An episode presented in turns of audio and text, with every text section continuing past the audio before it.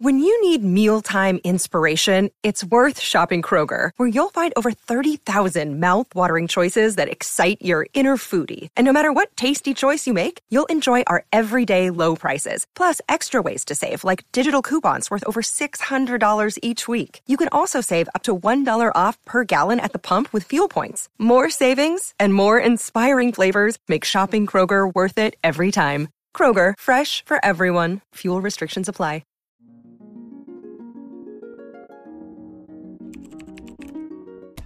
Hi, I'm Michael, and welcome to Beyond the Screenplay, the podcast where each week we do a conversational deep dive analysis into a film. Today we are talking about Lady Bird, the 2017 film written and directed by Greta Gerwig. I'm joined by the Beyond the Screenplay team Trisha Rand, Hello, everyone. Brian Bittner, Hello, hello. and Alex Coyotes. Hi. Uh, okay, so before we dive into Ladybird, quick reminder for people that might have forgotten all of these video podcasts are available on YouTube, or if you are listening in Spotify app, you can open up the video and, and watch us as we talk about all these things. So either head to the Spotify app if you haven't, or head to YouTube and subscribe there, where you can see us in living color as we discuss and be brilliant as we always are. You can also put a post it note on your screen over any of us and then look at the rest of us. Wow. Yeah. What an idea, Brian. I'm just saying, look, I, you know, I've got to look at me all the time. I want to, don't need that. Let us know in the comments who you put the post it over. Yeah. As you watch us be brilliant. yes. As we are now. For our next episode, so everyone can prepare, we have something special. We are going to talk about Shawshank Redemption. And the reason that this is special is our producer extraordinaire, Vince Major, has been hounding me, asking politely for uh, years and years. Michael, when are you going to do a lessons from the screenplay video about Shawshank Redemption? That never happened. When are we going to talk about Shawshank Redemption for the podcast? That never happened because this is his favorite movie of all time. And you would think, were I a better friend, we would have done something about this. Now, there was a plan at one point to do a surprise episode for him where we release it, we record the Shawshank Redemption and release it on his birthday without him knowing. Um, but that fell through. And so we're just going to do it because otherwise it's not going to happen. So the next episode is so coming out. anticlimactic, that story. It's just all the good ideas fell through. So now we're just going to do it anyway. Yeah. No surprise, no nothing. Unlike the movie The Shawshank Redemption, there are no fun twists to discover here. It's the thought that counts. It's a thing people say. So if you haven't seen it, go watch it. If you have seen it, if you have thoughts about what you would like us to talk about, head over to the Patreon where there's a post waiting for you where you can share your thoughts and tell us what what things we should pay attention to, what things you would like us to talk about on the podcast, and we will do such things. And uh, yeah, now let's talk about Lady Bird. So I saw Lady Bird when it came out. I loved it, thought it was fantastic, and hadn't really thought about it uh, since. And so going into this was like, I yeah, I think I liked that movie. I mean, I know I liked it. I, I don't remember that much about it, but yeah, let's watch it again. Watching it again reminded me how much I loved it and how fantastic this movie is and how amazing the script is and the directing and the performances. It's just a very, very good movie. I also remember now because I was thinking as I was watching this, like, why didn't this like win best screenplay? Like, what the hell? This is so good.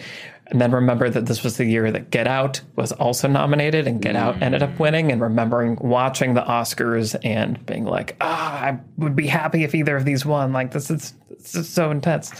Um, so yeah, this movie is great. Nominated, yeah, for Best Picture, Screenplay, Director, performances for both Saoirse Ronan and Laurie Metcalf, all of which are excellently uh, executed and very well deserved. And there's a lot of things that I look forward to talking to you guys about in this movie because I think structurally it's really interesting. It's very well observed. The dialogue does so much with so little.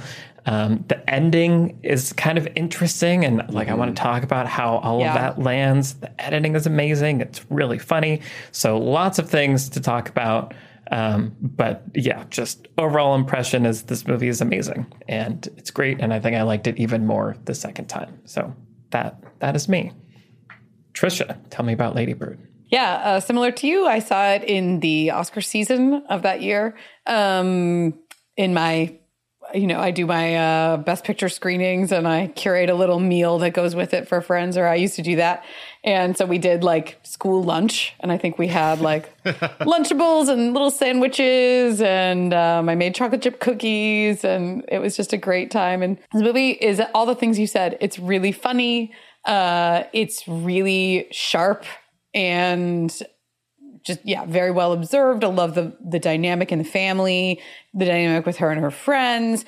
The editing really stuck out to me this time around. It's doing so much, mm-hmm. so deftly. It's amazing. And there's all of these disparate story threads that the movie like puts down and picks back up at exactly the right moment and feels like we're, you know, always tracking with where Lady Bird is on her journey.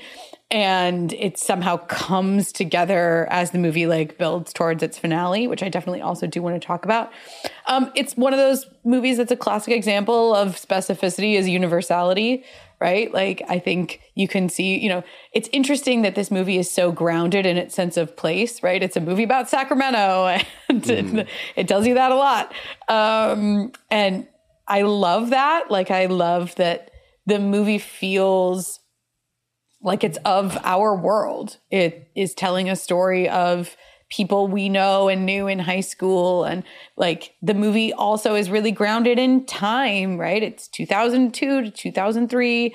And, you know, there's news broadcasts all the time and they're talking about the Iraq war and they're talking about 9 11. And like the movie is firmly planting itself in our reality and invites us to watch it in our reality. And at the same time is a comedy. So there you know are these kind of really comedic moments that would never happen in real life but they still feel like knit into the fabric of the world in a really organic way. It's wonderful um, all the supporting characters have these fantastic little moments um, that make them distinct and yet also like yeah funny and poignant. And also it's meaningful to me. I went to a tiny christian school and uh, traveled all the way to the other side of the country to go to college uh, a fact that my mother did not like. And uh, there's a lot there's a lot here for me i think um, that i was really struck by this time around having a little bit of distance on that time in my life so Yeah. Yeah, it is interesting like watching this movie being of this generation. I am curious like what what like a Gen Zer would make of this, Right. for example. Um, but we don't have any of those with us, so we'll have to just move on from that thought. Alex, tell me about Lady Bird. Yeah, you, you guys really said it all. It it's just a lovely, lovely movie, and I also loved it when I saw it in theaters for the first time. And watching it again was just like, yeah, damn, this is just so well done. And you both have mentioned the editing, and I have to also mention the editing. I think there's something about this movie that just feels so sharp and perfect in in its pacing. Yeah. I never feel like a scene lingers too long. It always cuts out at just the right moment. I get a little taste, a little uh, vignette, a little moment, and then we're then we're out. And I never uh, am kind of like feeling like there's a part that drags or like okay, I've had enough of this plot line. It's just always moving, and but it's not also giving me whiplash. I'm not feeling like it's overly cutty or overly you know fast paced. I, I'm just kind of along for this really pleasurable ride that is giving me exactly what I need and want, and nothing more, nothing less. And that is really a feat to to just have a movie that feels so precisely put together that it feels feels effortless. There's no fat, but what's there feels like a meal. You know, there's it doesn't it doesn't feel lean either. Mm. So that's that's what's kind of magical about this movie. It's very efficient, yet it doesn't feel like an efficient movie in the sense of like, oh man, it was so lean and tight that like I barely, you know, got to simmer in the space with the people. Like I feel like this whole movie I'm simmering in the space with this pe- with these people, but it's also efficient and tight and great. So Yeah. Mm-hmm. that there's kind of a magic about it that is pretty rare, and I can't think of many other movies that feel both like a Richard Linklatery boyhood f- vibes, like meets just like sheer efficiency of editing and pacing uh, and and writing. Um, it's really really cool to see those both in one movie. Yeah. Yeah, I was like when Timothée Chalamet showed up, I was like, all right, this guy's in this. All right, Dune. Uh, but my memory once I once I remembered that, I was like, oh, and he's in so much of this movie too. But he's not. Like he's in very little of this movie actually. Like this movie really moves along, as we're saying, super efficiently, but when it's there, it's there and it, it's doing what it needs to do. And so it's, I remember these things as taking a long time and having spent a bunch of time in this world, but it does move along uh, very efficiently. And it's very hard, as you're saying, Alex, to strike that balance. Brian, what about you? Yeah, to echo what um, both Trisha and Alex were were saying, like Trisha, you were talking about the the time that it's set, and it's interesting because it feels like a period piece, but not in that kitschy. Remember Yeah. this song kind of way. Like when you do hear, like what is it? Um, uh, Justin Dave Matthews Timberlake. Band. Uh, well, Dave Matthews, sure, but that's Cry I Me mean, River. Crash into Me, Cry Me a River by Justin Timberlake, Cry Me a River, yeah. Crossroads. Right. But a lot of those are like mid 90s or late 90s things, right? So it's like, you know, which I always appreciate. I hate whenever a period thing is like the only music that existed in a 1994 thing is music that came out in 1994. That's all anyone ever listens to. That's all. I'm like, no, not really. And uh, so, yeah, I appreciate that it never, like, even those songs, other than Crash Into Me, like, even those songs are kind of in the background. They're just like playing in the bar, right? The, the, the thing is never, and 2002 is not that long ago, right? But if you watch something like PEN15, it is a little like, like we're trying to use the internet. Like, how does chat rooms work? like it's, and, uh, because that's the point of the show. Like the show is, is having fun with it. But this movie just feels, you know, I think Greta Gerwig said she wanted it to feel like a, like a memory, like a documentary, like something that wasn't trying to be um, sort of kitschy about how it was. Um, and then Alex, yeah, what you were saying about the pacing, like that's that was the big takeaway I had this time around watching it was just uh, apparently the original script was like 350 pages. Like she had Yeah. so much, and usually when you have that, you would then have to take it into like a two and a half hour movie or a two hour movie, right? But this is a 94 minute movie, right? Like she really did the work uh, to say like, well, what is really needed here? But yeah, as you were saying, Michael, er- it feels like in 94 minutes, it feels like you are going on this journey because of the pacing, because of the vignettes of just like you can. I think I paused it for a second just because like I had to do something. And only two minutes had gone by, but it had already been like I felt like I'd already seen like four scenes or something.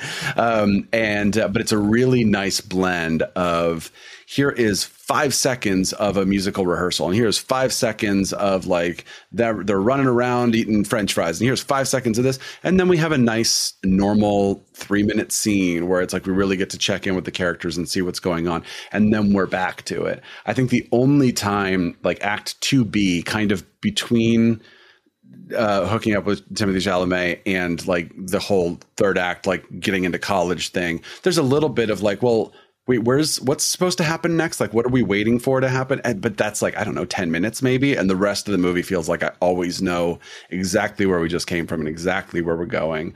Um, and because of that, yeah, I mean, you said it perfectly, Alex. It just, it feels, it feels like we're going on a ride, but it never feels like we're going too fast or too slow. It just, everything feels correctly, correctly told. Yeah. Well, and the part that you're talking about, Brian, I think what you're getting at there is the dramatic question. Yeah. I feel like this movie is so good at keeping us on the ride of what the dramatic question is sort of in Lady Bird's life.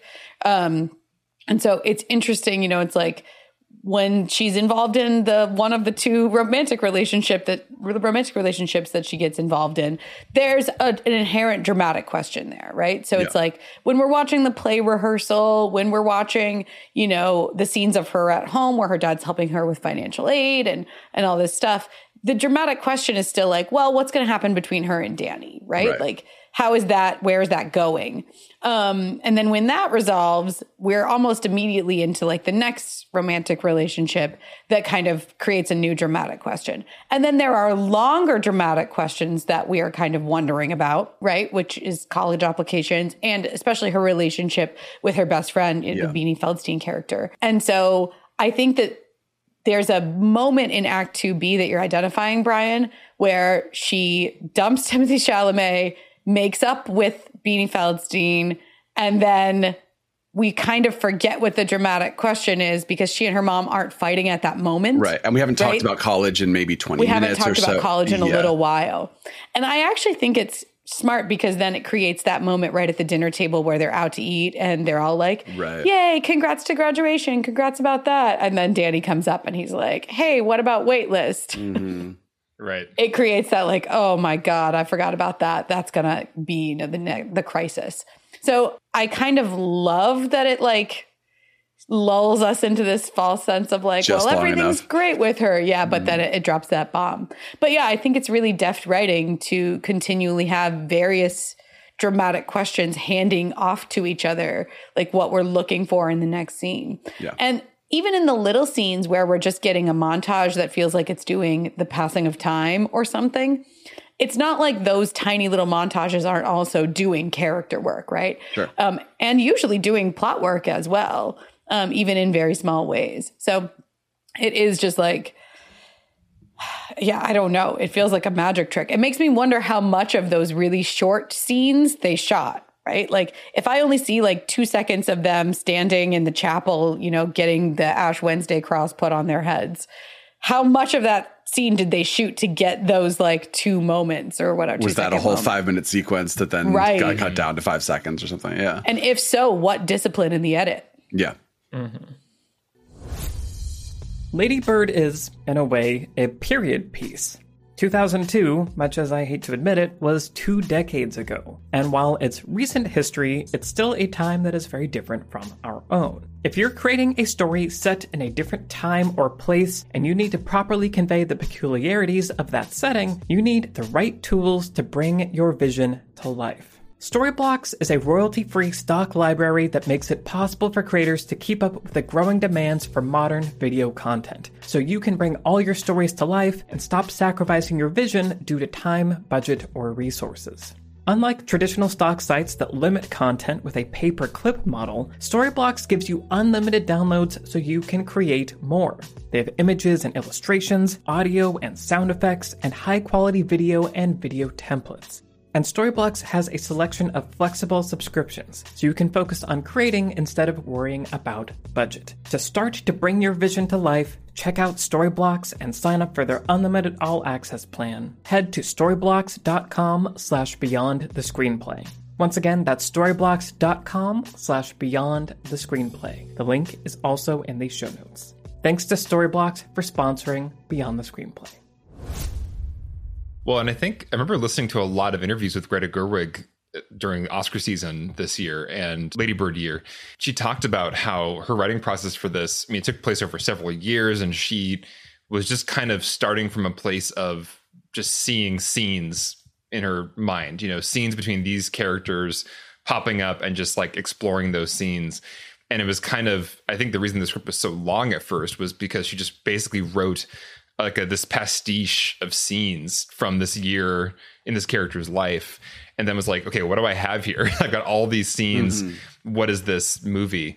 And i think yeah like you're saying trisha it's a real testament to both the writing and editing discipline to start from that big pastiche and construct it in this way where as we're saying it there's always a strong dramatic question. There's there's something pulling us through. It's it's not just a wandering movie with kind of like random back-to-back scenes that have nothing in common or don't pull us through with any dramatic question it feels very strong in that way. But it began from this really organic process of just like discovering these characters through vignettes in their life. Um, so i think it just shows that the writing process can go in all different directions different orders. And you know you can start with that big wide open just exploration if you have the discipline to then take that and hone it down and, and and be brutal like like I think she was to her to her own writing in this movie to just all these scenes became five second clips and that was what the movie needed. First of all, her process stresses me out. like, I, that's not it's not how I write at all. It sounds so uh, overwhelming to me. But I think it's fascinating. You know, her her background as an actor and coming from the mumblecore scene, mm-hmm. um, I think is really interesting here and how it speaks into this movie. But this is not a mumblecore movie. It is right. very much an actor's movie where it's showcasing the characters um, because it's not a movie about an alien invasion or time travel or anything like that. Um, so it kind of you can kind of feel the mumblecore roots in some ways, but the scenes, especially those longer ones, are scenes where there's conflict, there's change, right? It's when we get to the end of it, there's no question in my mind, we're at the end of this scene and there has been a shift for the characters. And I think that it's like in which I don't often feel in mumblecore movies where I'm like, I'm yeah. not entirely sure that was a scene, um, which is fine. That's not necessarily what I watch those kinds of movies for. Uh, but it's amazing how accessible and refreshing it makes this movie that it it's a movie to its core while also borrowing these interesting principles from that different style of filmmaking. Yeah, I was thinking about both her movies and Noah Baumbach's movies because they yeah. are not only partners but have made movies together that that she has written and he's directed. And yeah, like I, I agree with you that I the first the the first like decade of movies, I I had that feeling of like I like this and it's interesting and there's there's cool stuff here, but I don't know. But then both with Lady Bird and with Marriage Story, I felt like oh yeah, you know you, you've like learned kind of how to craft a movie that feels like a I don't want to, I don't know if mainstream is the right word, but like a movie anyone can watch that still is doing all of that stuff that most movies don't do, where you're really exploring the characters. You're really kind of, you know, the dialogue is like really beautiful and stuff. You're not just like putting pieces on a chessboard the way a lot of movies are, where you're just kind of like, what's the most passable dialogue we can have? It's like, no, no, you, you feel, the the the reality of it all, but it's now being crafted in a way um, that that can make a Lady Bird or make a Marriage Story, or the, the probably the best example is make a Little Women, where then it's like now that you've made Lady Bird, you can go on to actually like make a real again, I don't know blockbuster's the right word, but like a real big movie that's like based on a classic novel and it and it's going to feel like a like a real movie, right? It's not going to feel like we gave the keys to the wrong person to, you know, to drive this right boat. I don't know what bus. yeah, I stopped listening to whatever I was saying like a minute ago. yeah, everything you guys are identifying, I definitely feel because those, yeah, the mumblecore thing uh, can turn me off super fast. Um, but I, but I feel like this movie, as we're pointing out, ha- like has a plot. She has a a pretty clear character arc. There are very clear markers along the way, mm-hmm. but the execution of it does feel like this kind of really honest portrayal of how real life is without copying and pasting real life dialogue right. into the movie because that's not what movies are that's not why we're here um, but there are just these moments that are uh, just so efficient or re- reveal kind of the inner life of the character that are just like tiny things and like a couple ones that jumped out to me were when she goes when she's dating Danny and they go to see the band and she sees Timothée Chalamet for the first time and we have that kind of back and forth and we see her see him and we see her thinking and then she just turns and gives Danny like a kiss mm-hmm. and like you can just there's so much two plus two happening there, right planted. right, yeah. right. Where we understand that and like her affirming to herself that she still has feelings for Danny is signaling that there's something complicated here and maybe something has been stirred by this Timothée Chalamet character. Um, or when they're when she and her mom are shopping for the dress, there's a bunch of great moments, but there's you know passive aggressive back and forth where they're like an argument is brewing, but then they find the right dress and mm-hmm. immediately they're like, oh my God, this is it. And like that is just super efficient, shows so much, and is part of also what's so um, well drawn about these characters and the mother daughter relationship is that you know that they love each other. They know that they love each other, but that doesn't mean anything's easier or less complicated. And I feel like I've never seen a movie hold all of that in a way that felt so effortless and real at the same time. Mm-hmm. I was super struck by that exact moment when I watched it this time around because it just feels so well observed, like so borrowed out of life. It has to be real or just like an honest look at these characters where the switch happens so quick, right? They're just like, mm-hmm. I don't agree with you about this. I don't like this. We're fighting. Her mom's like, You're dragging your feet. I just thought you were tired, like being the most passive aggressive person ever. And then mm-hmm. Ladybird calls her out on it. And then she's like, Oh my God. And then they cut away from it immediately. Mm-hmm. And actually, what they cut to is her mom sitting up late at night altering the dress to make mm-hmm. it fit perfectly. And it's just a beautiful little moment and the movie does this all the time. I think the POV is really interesting, where we actually get quite a few scenes just from the mom's point yeah. of view um, to keep us like. So we're not. It is definitely Ladybird's story, but she's not the only person that changes, right? We see mm-hmm. that there's a there's movement on her mother's side as well, and so cutting it to that just little. It's just I don't know, maybe two second clip of the mom sitting there. She's fixing the dress to make it actually perfect. It didn't fit perfect off the rack. She's going to make it perfect. It speaks about their financial situation. It also speaks about her mom's resourcefulness and about her care for Ladybird. And it's just, it's just, that's the kind of, that's the texture of this world that Greta Gerwig has created. It's so rich. You could watch this movie a, a hundred times and pick up new little moments mm-hmm. like that because this movie is just full of them. Mm-hmm. Well, I think that's why I love about the opening to this movie because it's already all right there. Mm-hmm. We, we begin with them. The first moments in the car, they're crying together over an, you know, an audiobook for Ga- Grapes of Wrath, and so that's great. Yeah. great. Like, like it's such a great thing to throw us in. Like they they are able to bond over something like an audiobook and have an emotional experience together and then five minutes later, Ladybird jumps out of the car. so it, it the, the, entirety of like the entire uh, spectrum of their relationship is captured in that scene, and the evolution and the and the descent into bickering happens very naturally. Um, but but I just love that up front we see how much love there is and how much they share actually uh, with each other, in addition to also like you know, can't stand each other at other points. Um, mm-hmm. And it, it's all right there up front, and the movie never lets go of that duality, like you said, Michael. Well, it reminds me so much in our Devil Wears Prada video, we talked about how the opening 10 minutes of that, but especially the confrontation between Andy and Miranda at the beginning of the Devil Wears Prada is a microcosm of the mm-hmm. entire movie, right?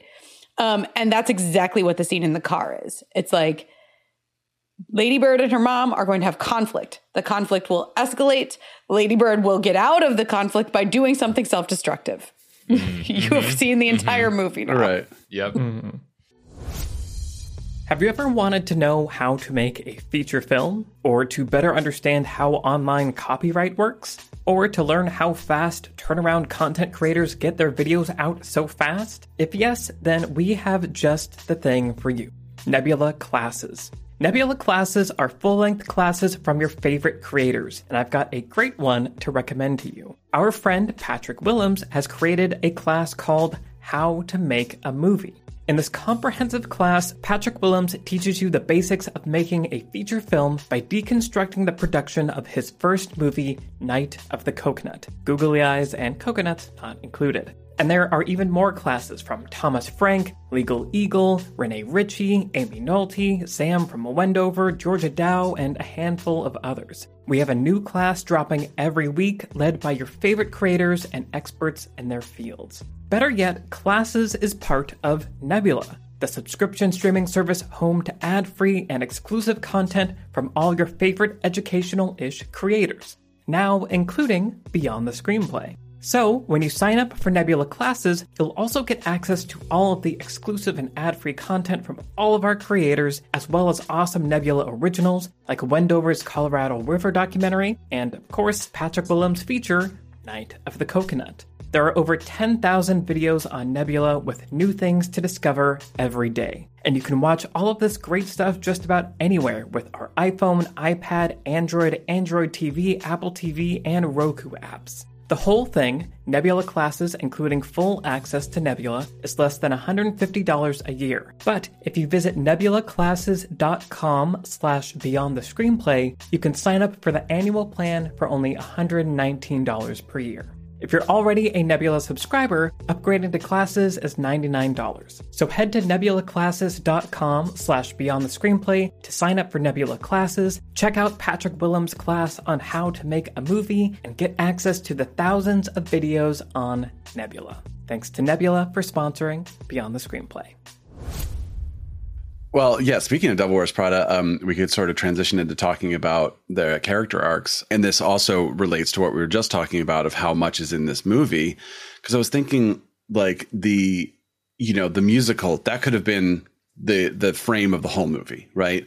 Or her relationship with Danny that could have been the frame of the whole movie, right? Where like you know she walks in on him the crisis and then like the ending is her like dealing with it um, but this movie just sort of is like no no we we told a little story and that story is over and these characters still exist in this world you know danny is still there through the end of the movie um, but then the other one is the sort of mean girls devil wear prada devil wears prada arc that we get with uh, with ladybird um, which is you know act one she wants to be someone else, something else. You know, she and Julie are just like, we want to be prettier. I want to live on the East Coast. I wish I could live in that house. I wish we had this money, you know.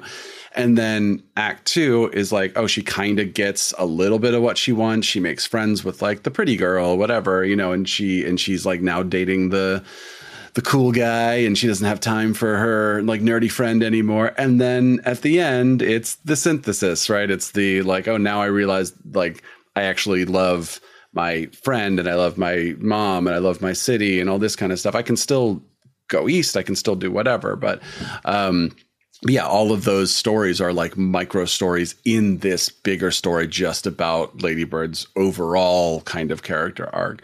Um, but, uh, but yeah, I thought it was really interesting in this movie that they, like, there isn't, you know, I love Trisha. I always think about, you call it the, um, uh, "This Is What I Want" song. I think is that how you refer to it? Like every musical has In the Disney musical, yeah. yeah. But then, but then, you know, you pointed out in a non-musical where you were talking about, I forget what movie, but like how movies have that too, where it's like the speech about, I really want to do this thing. And we don't get that here because then that would make this movie feel too much like a movie.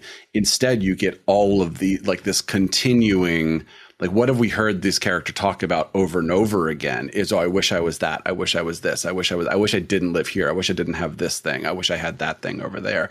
So then um, you you sort of put all those together in your head and then of course over the course of the movie by the time you get to the end and you see the completion of both her and as you said her character her mom's character arc um, then you you realize you know oh, I I did see a movie. Maybe I didn't realize it was happening while it was happening, but I absolutely understand what these characters wanted, what they thought they wanted, what they needed, what they got, and you know where we are at the end.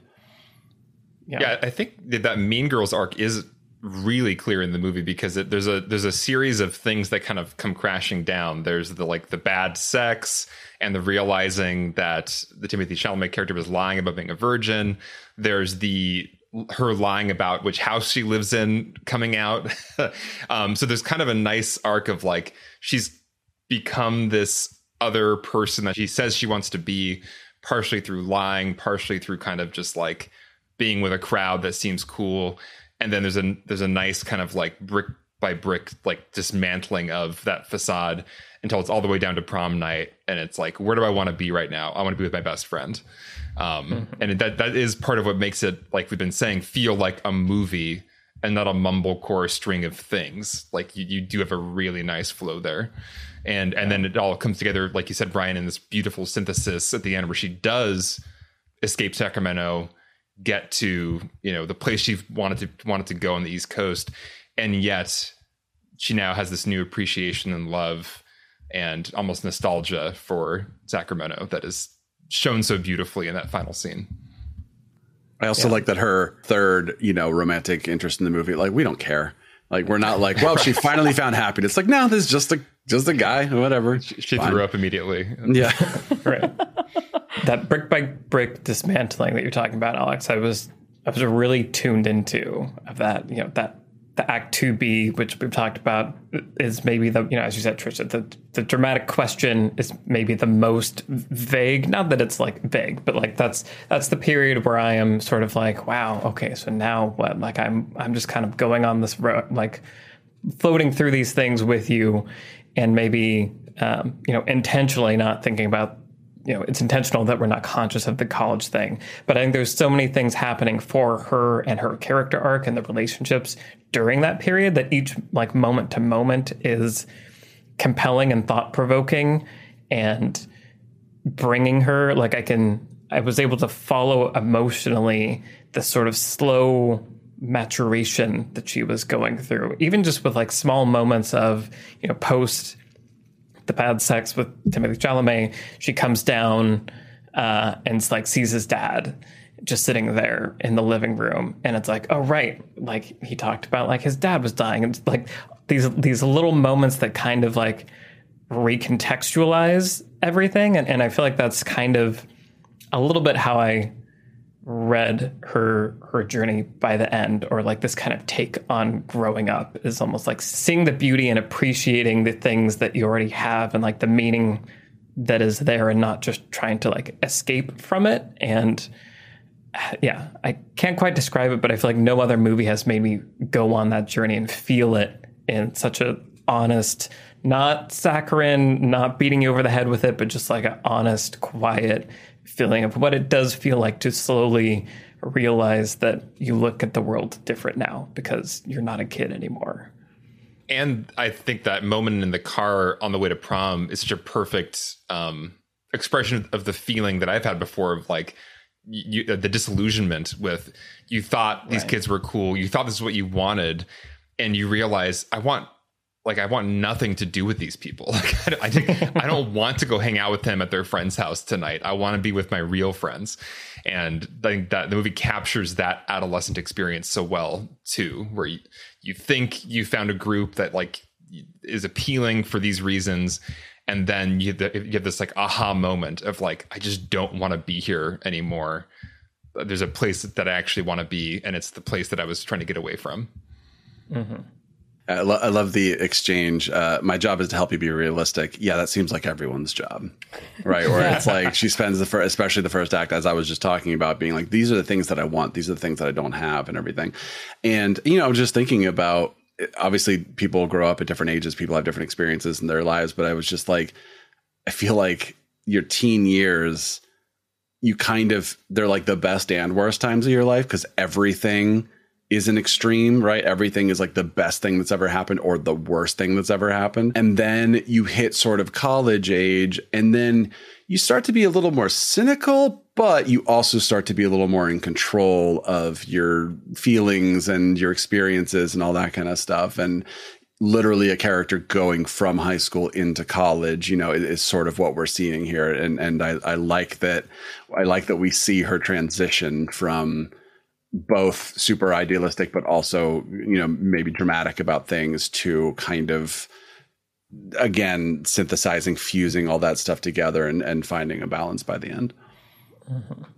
well yeah and psychologically speaking what happens when we grow up is we uh, attain the ability to step outside of ourselves and mm-hmm. start to like you know the the what you go through in adolescence is moving from like essentially like self preservation and self absorption in childhood, right? In childhood, you don't really think about much about how other people feel because that's like an evolutionary response, right? Like right. you're in childhood, you're like a vulnerable mammal over there that just needs to survive. And so you're not thinking about larger systems and other people and all this stuff. Um, you can't take in like the scope of the world, right? And then as you move more into maturity, you're able, like, your brain literally like is able to take in more of that. And you become more aware of both like systems and like people around you in a way that you weren't aware before. And so i think you know this movie is about essentially a self-absorbed teenager who's only worried about what's going on in her own life and how she feels about things. And her mom is constantly being like you never think about other people. Like the scene where you know Lady Bird hasn't put her clothes away. She comes back from um, homecoming or whatever that dance is, where they're dressed like cowboys, um, and to your point about her this movie like expressing the extremes of adolescence right? She comes running up and she just like screams before she goes in the door. She's like ah she's so happy because of what happened with danny. Mm-hmm. she goes in and then her mom is scolding her right? right. She's like you have to put your clothes away. Like you know this makes us look like trash. Some of your friends fathers could employ your father but they won't if you look like trash. And then ladybird says like didn't you ever just not put your clothes away perfectly once when you were my age it's that push and pull of somebody asking you to think of something other than what's immediately going on in your life. And in fairness, her mother is doing it in the most passive, aggressive, right. sometimes just straight aggressive and uncaring way possible. Right. right? Um, but that is what she's asking Lady Bird to do, and it's it goes back to and obviously her mom has her own insecurities and everything, um, and and problems in her life. But I think it's really interesting that the movie kind of reaches out to encompass that for us, where we're absorbed in Lady Bird's story and what's happening with her thematically. And then we're invited into like thinking more broadly about the world um, and to include her mother and her mother's feelings and her mother's life and history. Um, and I love the POV shift at the airport, right? Where it's like she drops off Lady Bird, and we could stay with Lady Bird and her dad while her mm-hmm. dad walks her to the gate or to security or whatever it is. But instead, we stay with her mom in the car, and her mom drives around to the airport exit, and we just see her break down. It does that POV shift where, again, we're invited to think about how her mom thinks instead of what Lady Bird is going through in that moment. Yeah. Well, speaking of that whole sequence and what follows, you guys mentioned the ending early on. You know, what what do you guys want to talk about in in that sequence and and what follows? Yeah, I, think for me, what was interesting, like you mentioned earlier, Alex, disillusionment, and part of me mm-hmm. watching this was like, is this is this like a disillusionment arc? Because mm. it feels that way, kind of, but it also is like a growth story where like she mm-hmm. gets she gets what she wants and is disappointed by it, and then gets what she needs but also like gets what she wants. Like I don't know, there's it somehow manages to like kind of wear all the hats of as far as endings go of like you know is this a downer ending? Is this a positive ending? It's coming of age. It's like she and her mom may have found understanding of each other, but we don't get to see them have that moment. Like we don't get to see them recognize that in each other, but we know that it's there. And I just think it's such an interesting kind of bittersweet balancing of all these things that that really works. And I feel like again, I haven't seen anything else pull off in a way that feels emotionally impactful and honest to the story and honest to reality and leaves you satisfied while also wanting things to have been different in the way that you want people to feel at the end of a movie. So it just, I think it, it has a lot of different elements that kind of pull me in different ways that somehow altogether work really nicely. It strives not to be saccharine, as as we were saying with the rest of the movie, right? And it it feels I think it would be unearned for them to have the big rom com hug in the airport. Mm-hmm. So instead, we we get we as the audience get to see each of them have their closure to their own personal arcs, right? So we see the mom run and and want to do the rom com ending, but it's too late because because for both you know not it's not just oh shame on you. It's no for both of you. This is a complicated relationship, and but like also what lesson does that tell you know you the audience of like make sure the people in the, your life you love know you love them because you may not get to see them you know it's not like she dies but like it's that kind of thing right where it's like you don't get to always have that that kind of ending and then we have ladybird finding the letters right so it's like now we have her kind of closure of this arc but it's so beautiful as you were saying michael and, and, bittersweet that we don't they don't actually get it together they get it separately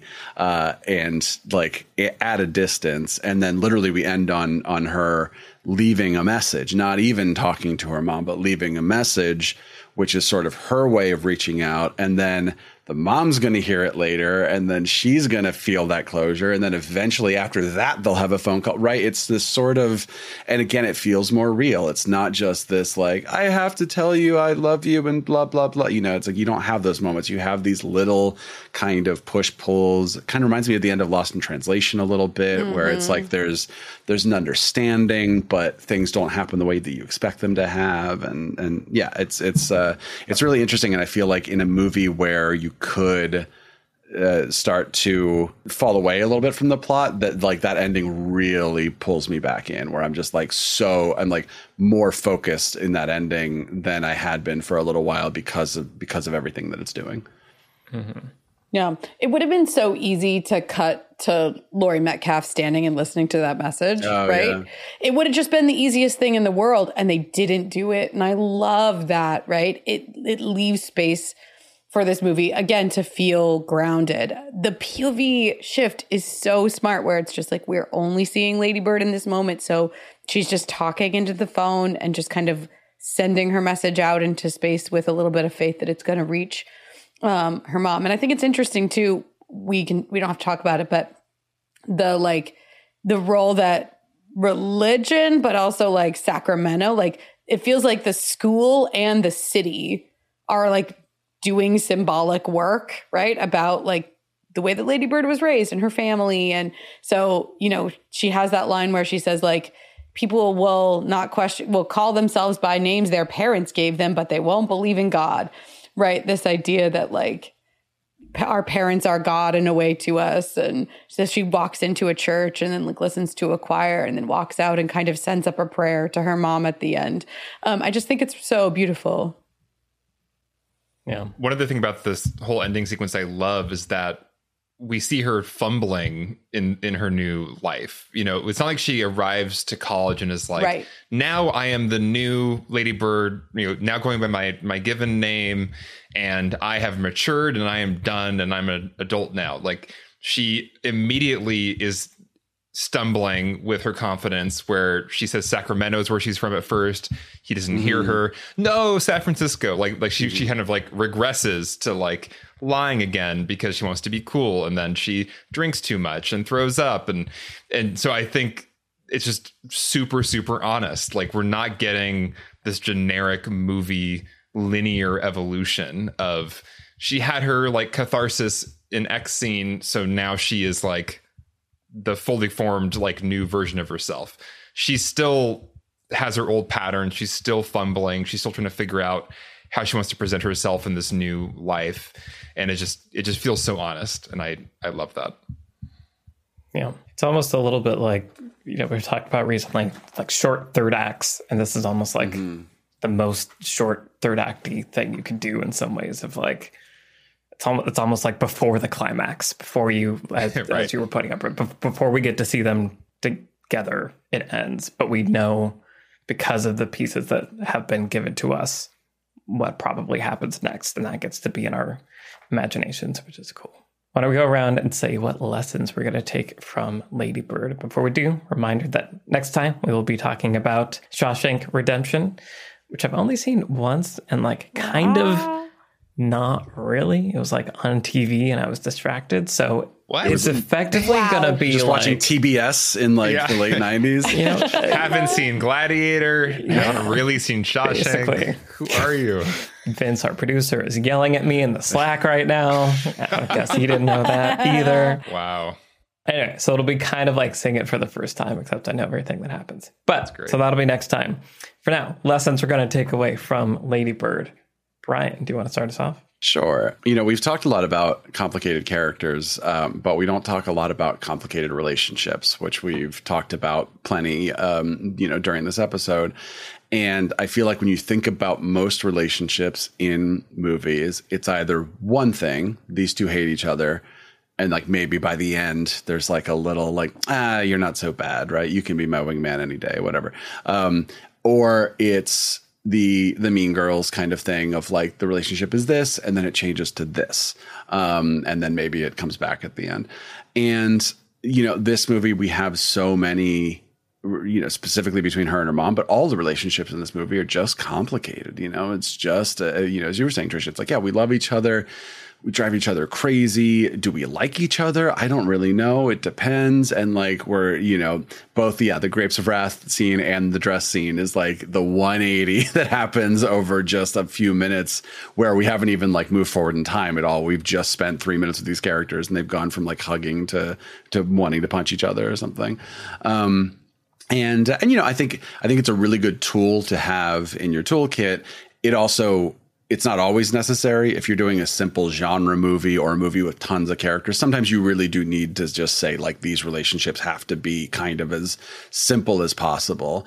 But especially in dramas with uh, with just a few characters you know there's what maybe eight characters at most in this movie who are really meaningful, probably more like six. It's really great to remember our real relationships in life are often a multitude of things at once. You know, the person you love the most in your world, you've probably screamed at or been really annoyed with or something, and people that you you know, that guy who comes to the party that you don't like, every once in a while you have a good time. And you're like, you know what, that guy's okay.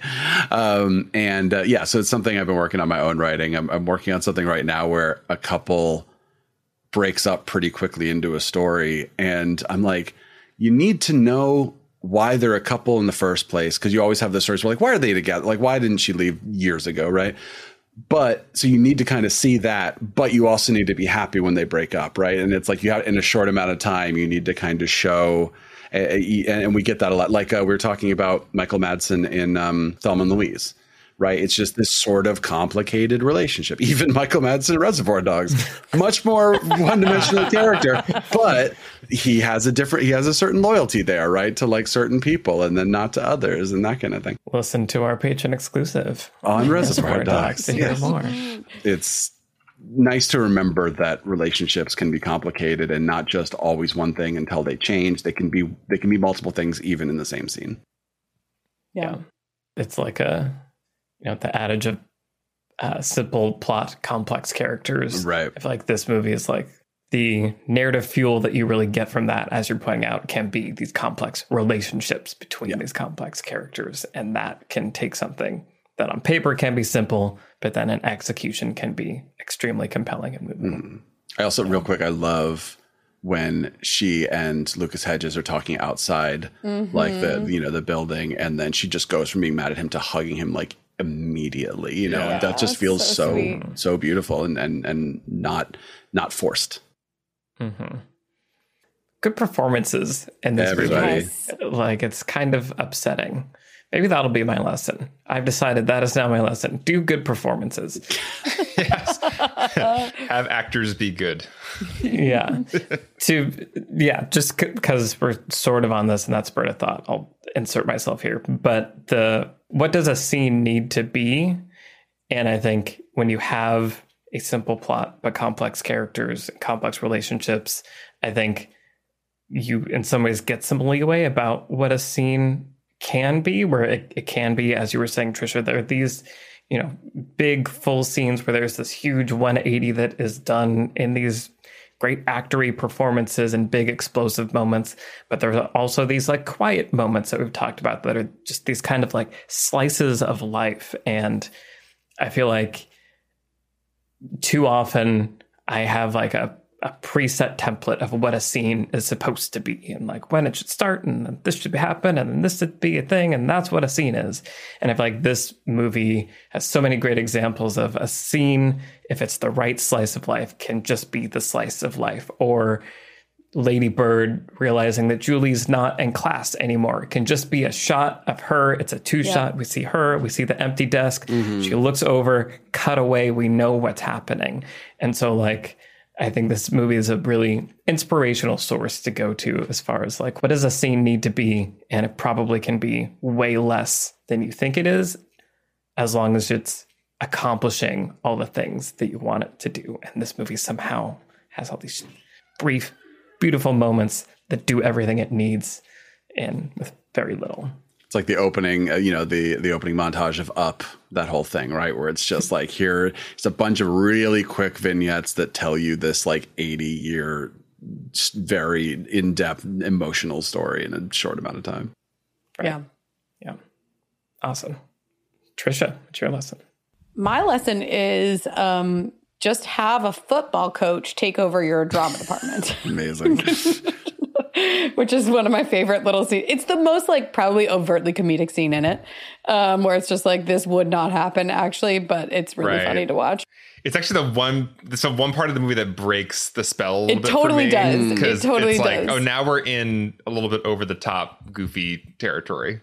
But the payoff for it at the end good. when he like jumps up and it's like Yeah. goal basically like I feel like the payoff made it work like made it okay. and, and I feel like real quick to add to that, like this movie, this movie takes a bunch of things we've seen before in like high school comedies or whatever, Right. But it's a twist on it, you know, because we've seen the the coach take out like I think in Freaks and Geeks or whatever, like the coach taking over a class we're not supposed to teach, and they're just awkward. They don't really know what they're doing, and they're yelling at the students and whatever.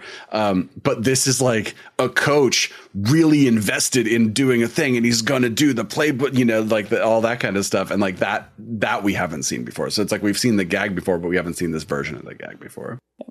Anyway, that's not actually my lesson. I know. it's like, um, I just love that little moment. But um, no, so it's really interesting. This movie is a lot about money, or there's a lot of conversation Yes. about money in this movie.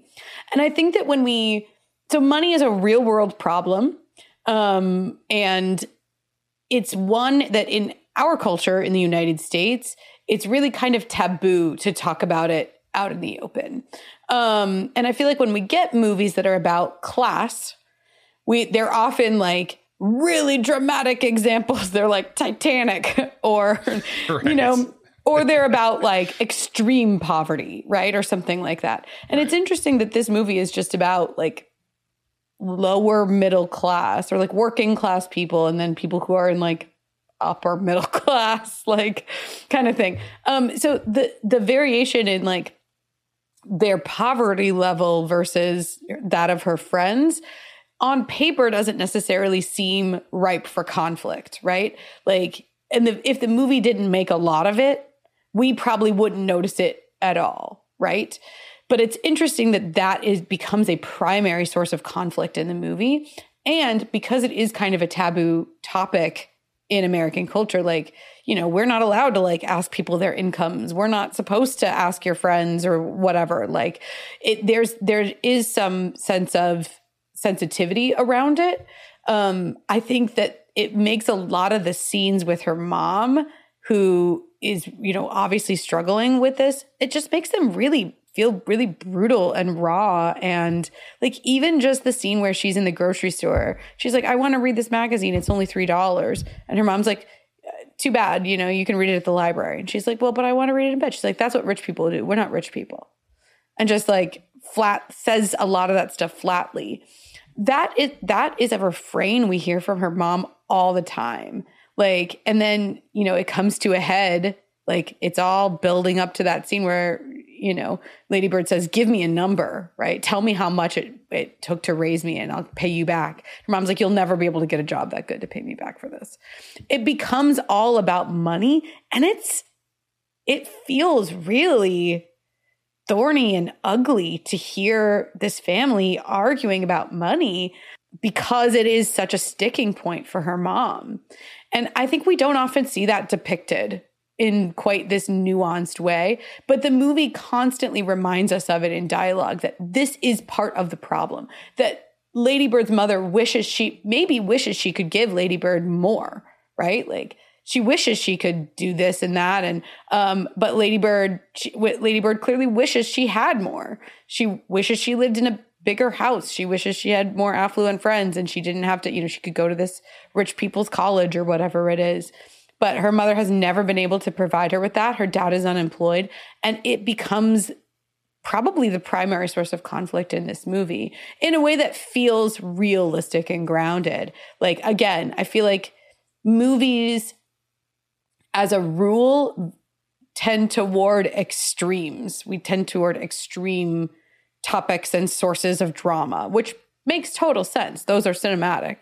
But this actually has a lot of texture to it. And the movie just doesn't have a lot of work to do in making us feel that squeeze on money in the family. There's that scene in the grocery store where they're shopping, where her brother is bagging groceries And her mom's like, Is this with your employee discount? He's like, Yes, it is. And she's like, Oh, you know, um, just there's moments like that everywhere, everywhere, at every moment that make us feel that money is tight and just feel the tension of what's broken in this relationship with her and her mom. Um, or part of what's broken is the very real life stress. People get divorced every day because of money. Families break up and argue and like tear each other apart over money. Um, and it's real and it's hard to depict on screen. This movie is a wonderful example and it gives the it gives the conflict teeth. Yeah. Totally. There's that really kind of beautiful but also heartbreaking scene uh, right after again like the bad sex and her mom comes to pick her up and she Oh, like, yeah. starts crying Oh, and they're like let's do our favorite activity Yeah. which is going to what, what is on Open sale houses. essentially and yeah essentially like pretending that they like had They're another rich, life yeah. or a window into another life which is something that they both want and i think that is just another interesting aspect of that dynamic that even the dad calls out at some point of like you're both kind of two alike and both stubborn and strong personalities and all these things. And it's i think it's yeah just an, a really interesting thing. And as you're saying i think it is surprisingly uh like raw and sh- sharp the all the money talk in this that does like make made me uncomfortable almost because it's like no we're not supposed to like this is too like many things in this movie this is too real. The awkwardness of high school this is too real. I didn't need to feel this again. Like this is too well observed in some ways. Uh, but yeah that's a really Exactly. good point. Yeah. Uh, all right. And alex what's your lesson? Well, kind of going off of that, I mean, one of my favorite scenes in this movie is when she's with her kind of nun advisor, played by Lois Smith, that wonderful character. Just love her so much, and and she she points out like it seems like you really love Sacramento, um, and she's like, oh, I just pay attention, and she points out, well, attention is like a form of love, and I think that is why this movie feels so special is because there's all the things we're talking about, you know, like Greta Gerwig paid attention uh, to life and to all these little things, the way that money does stress relationships in a very real way that has teeth and stakes. Um, and just the the way that she just observes like how you talk in high school. Like I love the confidence with with which Lady Bird tells like uh, Julie. I think we're past the learning portion of high school. You know, like like I remember like making those statements. You know, like like we're seniors. Like we're done with high school. Like you know, and it just it just feels so real and so just nostalgic and wonderful to have somebody pay attention to life in in, in that detail and then like share it. You know, reflect it back to us as an audience. And I think the other aspect of that paying attention is an attention to all the little supporting characters, including um, the drama teacher who kind of disappears at a certain point, and all we see is he's Dune. Yeah. yeah, Yeah. Father Dune. He, you know, he all we see of him after kind of his early part of the movie is he's in some kind of psych- psychiatric consultation uh, with her mom at the hospital and we just have we just have this like rumor of like his son committed suicide and um really like you know he's got this beautiful spirit and he really cares about the play and he's sad that the audience didn't get it. And just what a beautiful three-dimensional character who plays a very small role in the film but the time he's there is so like moving because he's such a full person. Um and so yeah it's just it, it this movie reminded me of another movie that I watched recently uh, for the umpteenth time, which is Children of Men, um, because both of these movies I think have that attention to detail in every single little piece of set decoration to supporting character to extra. There's like a love and an integrity to like its portrayal of the whole world where nobody's judged everybody is flawed everybody is worthy of love and you know and you feel that in this movie i've been thinking about this subject a lot lately because uh, what i've been watching recently is children of men and i watched it for a podcast called my favorite movie is uh, hosted by larry freed and it was great because i got to just basically ramble at him for a good hour about my favorite movie, which is Children of Men. And and a, and a big topic of conversation was exactly this, which is why does this movie feel so special in its portrayal of this dystopian future? Why does it feel unique uh, compared to like other kind of more generic Hollywood portrayals of a dystopian or future world? And it's exactly this thing, which is like the camera will pan across a refugee in a cage or a woman on the street or somebody in an office and they just feel like a hundred percent a real person. They're not like an extra, just kind of made up for a sci-fi movie. They like have a whole life and you can feel the weight of their whole life in that moment. Um, and I just think it's really special when a filmmaker cares enough to do that for for every part of their movie. And I think both Lady Bird, I feel that, and also Children of Men. Always recommend a rewatch of that movie because every inch of that frame has that integrity. And uh, and also, if you want to hear me talk about this for a good forty five minutes, listen to the podcast. Uh, my favorite movie is. I did listen to it, Alex. It's a lovely episode. Thank you. I'm excited. Larry, uh, faithful patron, has now collected us all. Uh, yes, it seems. got to catch right? them all. He did. Right. I had a Star Wars, Trisha did Jurassic Park, Brian Fight Club, and now Children of Men. It's a good. It's a good four episodes. Yeah. Well, what else have people been watching? Trisha, what have you been watching recently? So um, I am not all the way through it. I'm only about halfway through it, but I'm going to let you know that I am in the middle of Elvis from 2022, Mm. Baz Luhrmann's Baz Luhrmann's new You're movie taking you're about Elvis. break. I was like, what is this long, like limited series that she must No, be no, no, watching no, when no.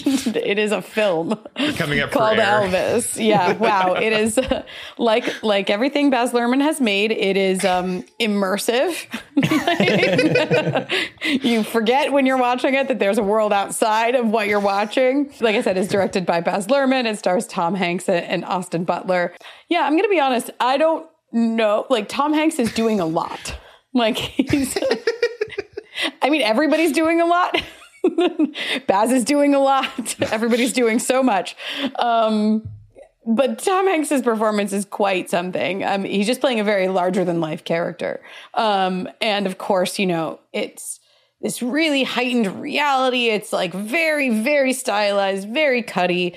Um, and and he's narrating so much of it, and um, he's playing a character. Tom Hanks plays a character a little similar to Tommy Wiseau in some ways because What? uh, he, so he plays Colonel Tom Parker, who was Elvis's manager.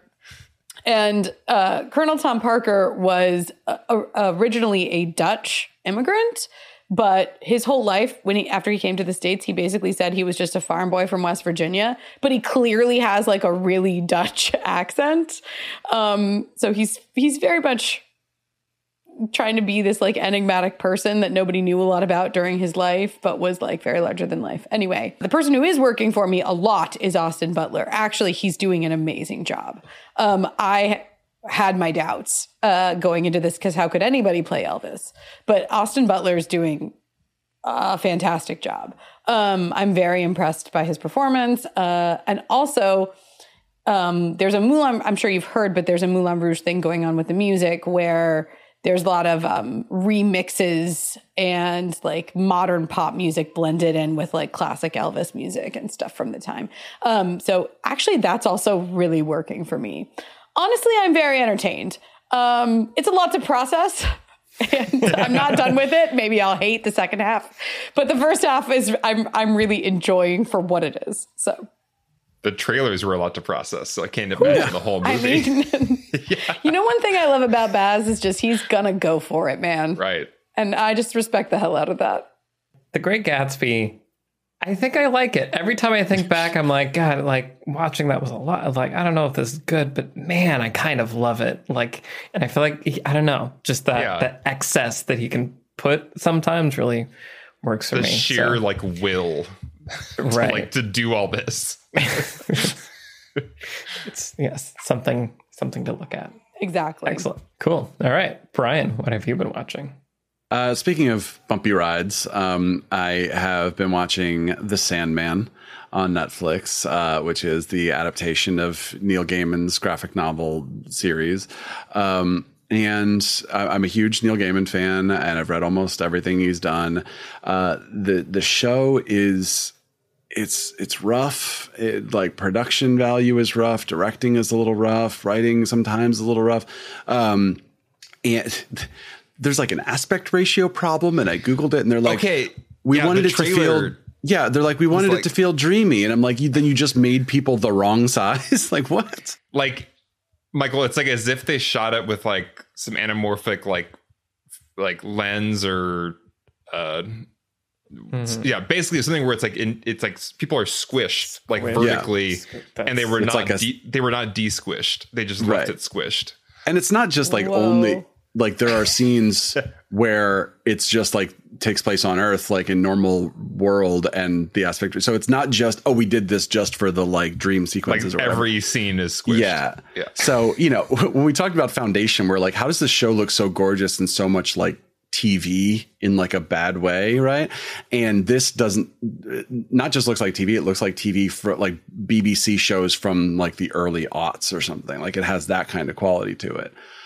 That being said, um, it's it's a really cool story. It took me a couple episodes to kind of find my footing of just the story world and the characters and stuff. But once I did, there are some really beautiful episodes. There's some really like fun sequences and stuff. And you know, I, I'm the kind of person I'd rather watch a seven out of ten bonkers interesting story that I've never seen before than a 10 out of 10 movie I've seen a hundred times before, unless it's Top Gun Maverick. Um, but, uh, it's so, so yeah, I think it's like, if it's kind of your thing, then I would say absolutely give it a shot. If you tried a couple episodes, I'd say stick with it. Um, Tom Sturridge plays, uh, Dream, the main character. And then there's David Thewlis, Gwendoline Christie, Jenna Coleman, Boyd Holbrook, Patton Oswalt, John Cameron Mitchell, Stephen Fry. Like it's, you know, it's got a lot to deliver. It's got a lot of really cool stories and stuff. Just know that it's that it's a bit of a bumpy ride, and you're going to be taken out of it once in a while because of just what it the way it looks. Wonder if there'll be like a fan made There must be. Yeah, right. de-squished, Unsquished. de-stretched. I am having to like stop myself from going to make that right now. Someone has done I'll, that. I'll watch that version. Yeah. Cool. Okay. Well, something that is visually stunning is the tragedy of Macbeth, which I recently watched. Um, and I like fell in love with this movie so Yeah. hard. So this was my first like start to finish experience of Macbeth just as a story. So that also uh you know was cool to be like, oh yeah, this is that that thing that everyone's talking about. The Shakespeare guy. He's got some he's got some stuff going on. You know it's heavily abridged, right? Like they cut a ton out of it. I mean, like not not like a lot, a lot, but like there's there's a lot. I know nothing about any of that, but whatever they did do it, I liked it. Okay. Just the the filmmaking like top to bottom is just insanely amazing. And so screenplay directed by joel coen uh, denzel uh, is amazing. Yes. frances mcdormand is amazing. All of the other characters are amazing. Like all the performances are so great. Uh, and I, yeah when adapting something like Shakespeare, as I've seen other ones, it can be tricky. There's a lot of things to balance. You can go with the Romeo plus Juliet Baz Luhrmann version, uh, which is just like bombard people with an audiovisual experience. So it's okay if you're 13 and you don't quite understand what everybody's saying. You're still getting it. I really liked that in this movie, it's slow and paced, and every shot is extremely like immaculately composed. Uh, the performances absolutely cue you in on the emotional experience and everything that's happening, and the visuals. It's just all of the things are working together. It's black and white. It has the four three aspect ratio. There's a ton of visual effects uh, that most people probably would never even think of or know, but just like down to the shadows when they get off the horse and they walk up to this person. We replaced all the shadows so that the shadows would be like the right uh, mood and size in order to make an impact. So just like every frame of this movie is gorgeous, and then what's happening within every shot with all those frames is even better. I was just, I'm like obsessed with Yeah, it. So I'm sold. I gotta watch this. uh, You yeah. haven't seen it, Alex? I Oh my haven't. gosh, it's so good. Oh, it's so good. it's like it takes place in a surreal dream world, Yeah. and I feel like that really does a lot for like the buy-in of, Mm. of things. So anyway, It's very German expressionist. yes, Yeah. Wonderful. Well, I was going to say, very. speaking, you know, I was talking about BBC shows. Um, like, I'm a sucker for the BBC productions of of uh, Shakespeare plays from like the 80s and 90s, where it's just a like a black theater, and you're just watching. Like, the cameras are kind of can go anywhere, but you're basically just watching people walk around an empty space. And the tragedy of Macbeth is a good example of you know they didn't have to do that for money reasons but they did it anyway where whenever someone's outdoors it almost feels like they're on a stage but a stage with no walls where you can kind of see forever and it just really adds to the to the tone and the mood of the movie Yeah, absolutely. It both feels like a stage performance and a cinematic experience Yeah. somehow all at once. And Yeah. it, yeah, was amazing. So, Yay. I'm glad Thumbs you liked up. it. Yeah. Well, so this has been our conversation about Lady Bird. Um, lots of things that we covered, lots of good lessons. This is one that people should revisit if they haven't in a while. Um, 'cause it's really good. And I am now even more excited for Barbie to see yeah. yeah, what's man. next? what's next for Greta, Greta Gerwig. Lighting Twitter aflame. I'm ready. Just give it to me. I don't care what it is. All those leaked set images that people are freaking out about. It's amazing. What could it possibly be? Future Us knows. Right. Uh, and I'm excited to become Future Us. Same day as Oppenheimer. Really? yes. We'll have For a lot now. To, we'll have a lot, a What lot to talk about that month. Clash of the Titans. yeah. Wow. Or we're calling right now double episode uh, we're all going to go together Oh my for a God. double header Hot take of both of them all at once. right but we can't talk about one and then the other it has to be the conversation has to always be talking Both. about both at the same time yeah Right. Yeah. Should half of us see one and half the other? Or should, should we watch half of one and then switch theaters so each of us has only seen half of each half? Oh, 2023. It's going to be quite a year in cinema history. Uh, we want to say a big thank you, as always, to the patrons that make this show possible. Our patron exclusive episode on Reservoir Dogs is available, so go check that out. I had not seen it since high school. Uh, we had some thoughts. It was a good conversation. It's a good movie. Uh, uh, if you want to help us make more episodes uh, and get fun perks like voting on what our monthly patron exclusive episode will be, head over to the Beyond the Screenplay Patreon. The link is in the show notes. Thank you to our producer, Vince Major, whose birthday is coming up and for whom we will be doing Shawshank Redemption next time. Thank you to our editors, Caleb Berg, Graham Harther, and Eric Schneider. I'm Michael Tucker, and I've been joined today by Trisha Rand, Brian Bittner, and Alex Calleros. All of our Twitter handles are in the show notes. Send us a tweet and say hi, and we will see you in the next episode for Shawshank Redemption. Bye, everybody. bye bye Bye.